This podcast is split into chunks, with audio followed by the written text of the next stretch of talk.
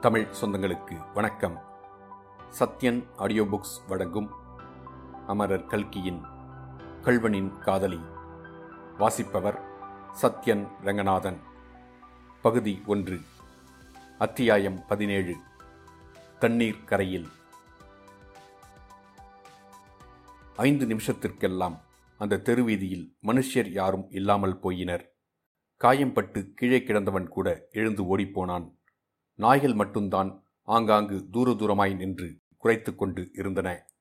முத்தையன் சாவதானமாய் ஊரை விட்டு நடந்து சென்றான். அவன் வந்த காரியம் நிறைவேறவில்லை. சாப்பாடு கிடைக்கவில்லை. பசி தீரவில்லை. ஆனாலும் அவன் உள்ளத்திலே ஒரு பெரிய உற்சாகம் தோன்றியிருந்தது. அவனுடைய உடம்பிலிருந்த சோர்வெல்லாம் அந்த நேரம் எங்கேயோ போய்விட்டது. இன்னதென்று விவரிக்க முடியாத ஒரு கிளர்ச்சி அவன் உள்ளத்தில் தோன்றியது போலவே உடம்பிலும் ஏற்பட்டிருந்தது. சுருக்கமாகச் சொன்னால் அவன் அப்போது வெற்றி வெறியில் மூழ்கியிருந்தான். உலகத்திலே கோழைகள்தான் அதிகம். உயிருக்கு துணிந்த ஒருவன் உயிர் பற்றுள்ள நூறு பேருக்கு சமானம் என்பதை அவன் அப்போது அனுபவத்தில் கண்டான். ஏற்கனவே முரட்டுச் செயல்களில் பிரியமுள்ள அவனுக்கு இந்த அறிவு அளவில்லாத உற்சாகத்தை உண்டு பண்ணியது. நட்சத்திரங்களின் மங்கலான வெளிச்சத்தில் குருட்டாம்போக்காய் வழியை கவனியாமல் நடந்து கொண்டு போனவன் அறுவடையான ஒரு சோளக்கொள்ளையை அடைந்தான். அதிலே குருவி ஒட்டுவதற்காக போட்டிருந்த பரன் ஒன்று இருந்தது. அதில் ஒருவரும் இல்லை என்பதைக் கண்டு ஏறி படுத்து கொண்டான். வெகு நேரம் வரை தூக்கம் பிடிக்கவில்லை. புரண்டு கொண்டிருந்தான். அவனுடைய உள்ளத்தில் ஒன்றின் மேல் ஒன்றாக எத்தனையோ எண்ணங்கள் அலையிறிந்து வந்து கொண்டிருந்தன.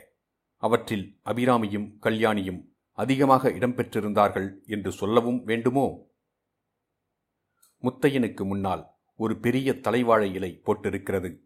அதில் ஸ்ரீ கிருஷ்ண பரமாத்மாவின் வீட்டில் குசேலருக்கு பரிமாறி இருந்தது போல் உணவு வகைகள் பரிமாறப்பட்டிருக்கின்றன. சாதம் கறி வகைகள் பச்சனங்கள் எல்லாம் போர் போராய் குவிந்திருக்கின்றன. முத்தையன் அவற்றை அள்ளி சாப்பிட்டுக் கொண்டிருக்கிறான். சமையற்கார குண்டோதரன் ஒருவன் தட்டில் சாதம் கொண்டு வருகிறான். அவன் சாதம் போட போட முத்தையன் இன்னும் போடு என்று சொல்லுகிறான். பரிசாரகனுக்கு கோபம் வந்து இனிமேல் உன் தலையிலேதான் போட வேணும் என்று தாம்பாளத்தை முத்தையன் தலையில் போடுகிறான். இச்சமயத்தில் முத்தையன் தூக்கி வாரி போட்டுக்கொண்டு எழுந்திருந்தான். பரனின் மேற்கூரையில் இருந்து சில சோளத்தட்டைகள் நழுவி அவன் தலையில் விழுந்திருந்தன.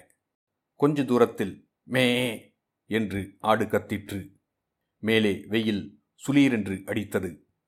இத்தனை நேரமா தூங்கி போய்விட்டோம்? என்று முத்தையன் எண்ணியதும் முதல் நாள் ராத்திரி சம்பவங்கள் எல்லாம் ஞாபகத்தில் வந்தன. பக்கத்தில் கிடந்த கத்தி அவையெல்லாம் உண்மைதான் என்று ருசுப்படுத்திற்று பசியோ காதை அடைத்து கொண்டு போயிற்று. பரன் மீதிருந்தே நாலாப்பக்கமும் பார்த்தான் முத்தையன். கொஞ்ச தூரத்தில் கொள்ளிடம் தெரிந்தது. அதன் நீரோட்டத்திற்கு சமீபமாய் ஒரு கட்டை வண்டி நின்றது. அதனுள்ளிருந்து ஒரு ஸ்திரீயும் புருஷனும் இறங்கினார்கள். அவர்கள் வண்டிக்குள்ளிருந்து ஒரு மூட்டையை எடுத்தார்கள். சரி சரி அது கட்டுச்சாத மூட்டைதான் என்று முத்தையன் தீர்மானித்துக் கொண்டான். அவனுடைய பசி நூறு மடங்கு அதிகமாயிற்று. ஒரு நிமிஷம் யோசனை செய்தான் முத்தையன். அந்த பரன்மேல் கிடந்த ஒரு பழைய கம்பளியின் மேல் அவனுடைய பார்வை தற்செயலாய் விழுந்தது. சினிமாக்களில் டக்லஸ் ஃபேர்ஃபாங்ஸ் போன்ற திருடன் வேஷக்காரர்களை அவன் பார்த்ததுண்டு. அவர்களுடைய வேஷம் அவன் மணக்கண் எதிரே தோன்றவே. கத்தியினால் அந்த கம்பளியில் ஒரு துண்டு கிழித்து கொண்டான். அதன் நடுவில் இரண்டு கண்ணுக்கும் இரண்டு துவாரம் செய்து அதை முகத்தில் கட்டிக்கொண்டான் மேற்படி கட்டை வண்டி நின்ற இடத்தை நோக்கி வேகமாக நடந்தான். புருஷனும் பெண் சாதியும் சாவகாசமாய் பல் துலக்கிவிட்டு நீர்க்கரையில் மணல் மேல் சாவதானமாய் உட்கார்ந்து கட்டுச்சாத மூட்டையை அவிழ்த்தார்கள். முதல் நாள் இரவு பிசைந்த புளியஞ்சாதத்தின் வாசனை கமகம என்று வந்தது. சாதத்தின் மேல் இருந்த இலைகளை எடுத்து தண்ணீரில் அலம்பி போட்டான் கணவன். இதோ பார் தினந்தான் நீ எனக்கு சாதம் போடுகிறாயே இன்றைக்கு நான் உனக்கு போடுகிறேன் என்றான் அவன். என்னமோ இன்னைக்கு மழைதான் வரப்போகுது இல்லாட்டி போனா கை கெட்டியது வாய்க்கு எட்டாமல் போனாலும் போய்விடும் என்றாள் மனைவி. அந்தச் சமயம் ஹா! என்று ஒரு பயங்கர குரலை கேட்டு இருவரும் திடுக்கிட்டார்கள். பக்கத்தில் இருந்த நாணற்காட்டிலிருந்து முகமூடி அணிந்த ஒரு பயங்கர உருவம் கையில் கத்தியுடன் வந்து கொண்டிருந்தது. உடனே இருவரும் கதிகலங்கி போய் எழுந்து வண்டி கிடந்த கரையை நோக்கி ஒரே ஓட்டமாய் ஓடினார்கள். அந்த உருவம் பல்லை நரநரவென்று கடித்துக்கொண்டும் இடையிடையே பயங்கரமாக கூவிக்கொண்டும் அவர்களை கொஞ்ச தூரம் துரத்திற்று. பிறகு திரும்பி தண்ணீர் கரைக்குச் சென்று கூடையிலிருந்த சாதத்தை எடுத்து லபக் லபக் என்று விழுங்கத் தொடங்கியது. ஏறக்குறைய பாதிக்கூடை காலியான பிறகு கை கழுவிற்று அந்த உருவம். மறுபடி அந்த கூடையை துணியை போட்டு சுற்றி கட்டி அதை கையில் எடுத்துக்கொண்டு நாணற்காட்டிற்குள் புகுந்து மறைந்தது. வண்டியின் அருகில் நின்று பிரம்மை கொண்டவர்கள் போல் இதை பார்த்து கொண்டிருந்த தம்பதிகள் அந்த பயங்கர உருவம் மறைந்ததும் வண்டியை பூட்டிக் கொண்டு கிளம்பினார்கள்.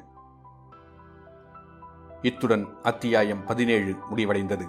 மீண்டும் அத்தியாயம் பதினெட்டில் சந்திப்போம்.